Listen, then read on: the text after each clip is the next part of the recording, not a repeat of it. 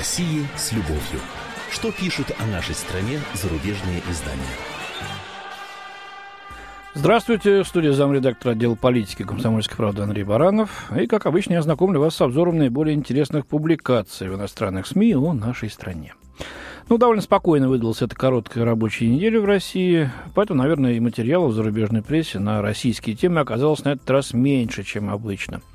Похоже, коллегам нашим надоело живописать сонную пьяную Москву, как они любили выражаться, во время новогодних каникул. Раньше это был почти что обязательный такой элемент практически для каждого совкора. Здесь у нас в первые январские дни, но теперь не так. Поэтому иностранные авторы продолжали подводить итоги ушедшего года. Давайте почитаем.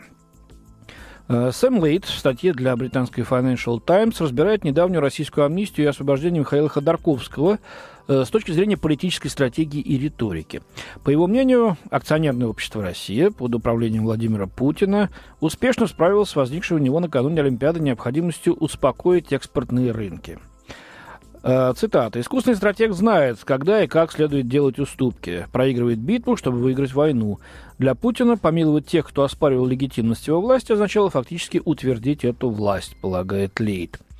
Путин э, хоть и выпустил оппонентов из тюрьмы, но закончил спор в свою пользу, считает автор. За пределами России девушек из Пусси Райот, арестованный экипаж Гринпис и Ходорковского в основном считали узниками совести. Внутри же России многие были за то, чтобы держать их под замком. Олигархи здесь не слишком популярны, равно как и незваные гости из-за границы или девушки, поющие похабные песни в церкви. Э, так что амнистии и помилования позволили Путину усидеть на двух стульях. Ну, про то, как спустя первые дни после эйфории сегодня воспринимается принимают на Западе Ходорковского, я еще скажу чуть позже. А вот э, тема приближающейся Сочинской Олимпиады тоже прозвучит в сегодняшнем обзоре. Вот, кстати, послушайте, как воспринимает э, это событие профессор Джорджтаунского университета, это в Вашингтоне, в Америке, э, Джон Браун в издании The Huffington Post. Э, тут у него крутой замес, точнее, на мой взгляд, мешанина, такая каша-малаша. Ну, послушайте. Владимир Путин родом из Санкт-Петербурга, города, построенного в 18 веке Петром Великим из кишащих комарами болотах, на кишащих комарами болотах, напоминает автор. В том же имперском духе Путин превратил столицу зимних Олимпийских игр Черноморский порт с субтропическим климатом. По примеру Северной Венеции, ставшей в XVIII веке бастионом против шведов, Сочинскую Олимпиаду можно рассматривать как ошибочную политическую защиту от кавказского сепаратизма и исламского экстремизма, которые могут привести к распаду Российской Федерации. Вот как намешано все говорится в статье. Санкт-Петербург был построен ценой огромных человеческих и экономических жертв, пишет ученый. ученый. Это же касается воплощения в жизнь урбанистической спортивно-развлекательной фантазии Путина, которая, как предсказывают некоторые, может обернуться кошмаром. Точка, конец цитаты. Но чувствуется, что профессор очень хотел бы, чтобы такие кошмары в случае обязательно случились. Видимо, будет страшно разочарован, если ничего такого э, не произойдет. Но вообще какое-то странное сравнение. Петербург, Петр Первый, Путин из Петербурга, и вот такой же Сочи. Ну, в общем, в их стиле. Дальше смотрим. После официального возвращения к власти в 2012 году Путин решил преподать миру несколько незамысловатых уроков, утверждают на страницах британ... Э, американского журнала Time э, Карл Теодор Цуккутенберг, прошлый министр обороны и министр экономики Германии, а также наш гиперрадикальный оппозиционер-шахматист Гарри Каспаров. Вот в связке они пишут. Урок первый, считают авторы. Путина не следует недооценивать на международной арене. Ну, дошло, видимо, да? Второй. Москва будет по-прежнему устанавливать свой контроль над территориями, которые считают законной сферой влияния России. Ну, тут тоже, по-моему, ничего такого нет. Это обычные азы политики.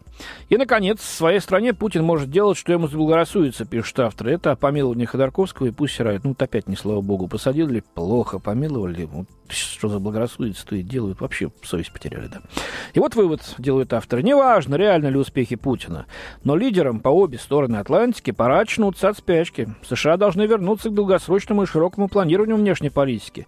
Главная причина возвеличивания Путина – поразительный вакуум лидерства в мире. А лидерство, наверное, может быть только американское или в широком смысле западное. Никого другого быть не может. Это просто ересь и глупость, видимо, э, по мнению авторов.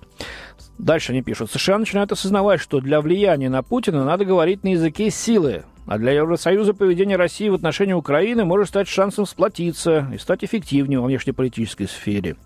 Авторы также ставят вопрос, почему Россия входит в большую восьмерку и даже с 1 января сделалась председателем группы 8, хотя она не является ни функционирующей демократией, ни индустриально развитой страной. Но вообще-то я напомню, пятая экономика мира. А среди стран восьмерки вообще четвертая. И председательствует не в первый раз в той же восьмерке. А в прошлом году, например, была председателем в двадцатке. А позапрошлым принимала форум АТС, Азиатско-Тихоокеанского экономического сотрудничества. У-у-у, ребята, по-моему, все проспали. Ну, хотя Гарри Кимович давно пребывает в летаргическом сне, но вот бывшему-то шефу Бундесвера можно было бы быть и поосведомленной. Ну, а теперь что-то о Ходорковском, как я обещал. Показательная публикация Ульриха Шмида швейцарской Neue Zürcher Zeitung – Эм, российские диссиденты не раз вызывали на Западе недопонимание, пишет автор. Так многие европейцы думали, что протест Солженицына против советской власти автоматически означает признание демократии и рыночной экономики. А когда писатель стал бичевать Запад с его разрушительной и безответственной свободой, многие были разочарованы. Поэтому, отмечает автор, не следует делать далеко идущих выводов также из того, что жертвой российского режима считается и Михаил Ходорковский. Для меня Россия – родина. Я хочу жить, работать и умереть здесь. Хочу, чтобы мои потомки гордились Россией и мною как частичкой этой страны, этой, уника... этой уникальной цивилизации. Написал Ходорковский в письме из колонии в 2004 году. Цитирует его автор. Ходорковский делает вывод, что либеральный проект в России возможен только в контексте национальных интересов, добавляет Ульрих Шмидт. В 2008 году в беседе с писателем Борисом Акуниным Ходорковский встал на защиту сильного государства с активной промышленной политикой. А после выхода на свободу в одном из интервью назвал себя в определенной степени националистом. Все политические проблемы, по его мнению, по значимости несопоставимы с вопросом о территориальной целостности России. Поэтому необходимо любыми средствами предотвратить отделение Северного Кавказа. И вот Шмидт делает вывод, что Ходорковский, как и Путин, отдает э, ведущую роль в России русскому народу, но выступает за то, чтобы сплотить многонациональное государство при помощи различных экономических, политических и культурных мер. Вот такой неожиданный вывод делает э, автор. А теперь про Сочи. Тема Олимпиады зарубежных СМИ звучит все громче, будет звучать, ну и я тоже буду, естественно, об этом говорить.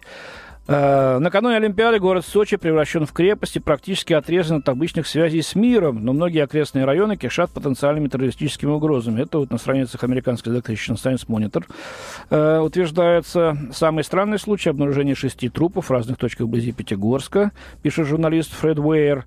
Э, был взорван пятигорский автомобиль, и как-то это связано все с волгоградскими взрывами, говорится в статье. Э, директор ФБР Джеймс Коми заявил в четверг, что направляет своих сотрудников в Россию, чтобы помочь усилить безопасность на зимней Олимпиаде. Это уже Вашингтон Пост пишет. Примерно два десятка агентов и другого персонала направят в Москву, еще более десятка будут закреплены за Сочи. Обеспечить безопасность любой Олимпиады – гигантская задача, заявил Коми. Э, думает, особенно трудно в Сочи из-за близости регионов с нестабильной ситуацией и источников террористической угрозы. Вот. Ну, это более-менее такие нормальные, взвешенные э, комментарии. Э, послушаем несколько другое. Э, журналист Лемонт Брюно Лепри пишет. Представляя Сочи на сессии МОК в Гватемале, Владимир Путин назвал Черноморский курорт уникальным местом. На побережье вы можете наслаждаться прекрасным весенним днем, в то время как в горах настоящая зима. Однако не столько географический дуализм, сколько размеры предполагаемых затрат, невиданные для зимних игр, поразили э, воображение членов комитета. Сумма увеличилась четверо, побив пекинский рекорд 26 миллиардов евро. Задолго до открытия первой российской зимней Олимпиады уже вошла в историю как самая дорогая и самая противоречивая. Фараоновские, как он пишет, расходы на подготовку объясняются прежде всего отсутствием инфраструктуры, говорится в статье. Ну, действительно, потому что дороги, туннели и уникальные по своей, так сказать, э, значимости и по затратам, по сложности, э, их просто не было. Э, развязки, построенные в Сочи, вокзалы. То есть на сами спортивные объекты пошла гораздо более скромная сумма. А то, что построено вот для города, для жителей региона, останется надолго. Так что тут еще бабушка надо сказала, делалось это по Олимпиаду или вот для развития региона. По-моему, оба, обе цели достигались. Э, это не первый случай, пишет автор, когда столица игр возводится на пустом месте. Так уже было в 60-м году в Сквавелле, США. Однако за истекшее время стандарты изменились. А вот в чем устроители игр не уверены, так это в безопасности, пишет журналист. Всего нескольких сотнях метров от э, расположенного в Красной Поляне комплекса для соревнований по лыжным гонкам и биатлону «Лаура» разместили зенитные комплексы. Также по соображениям безопасности авиапассажирам запретили проносить с собой жидкости, как пояснили в Росавиации, в избежание, в избежание терактов с использованием нетрадиционных взрывчатых веществ. Американцы решили подстраховаться, наняв пять самолетов у частной компании, которые в случае чего эвакуируют американских спортсменов, замечает автор. Ну вот удивительно, когда э, на прошлых э, летних Олимпийских играх э, в Лондоне в 2012 году зенитно-ракетные комплексы устанавливали на крышах жилых домов, не спрашивая при этом жителей, в самом в столице, это никого как-то особо не возбуждало, да? И когда крейсер вошел в Темзу и встал напротив э, э, Олимпийской чаши и стадиона, на котором были церемонии открытия и закрытия игр, это тоже ничего. Когда в Лейк Плэсиде, так сказать, сидели олимпийцы в будущую детскую тюрьму, и они лежали на нарах в комнатах без окон, тоже ничего. А вот Сочи им почему-то не нравится ни тем, ни другим. Я уверен, я очень надеюсь, что там все будет хорошо, и мы порадуемся этому великолепному зимнему празднику. У меня на сегодня все. До свидания. В студии был зам редактор отдела политики «Комсомольской правды» Андрей Баранов.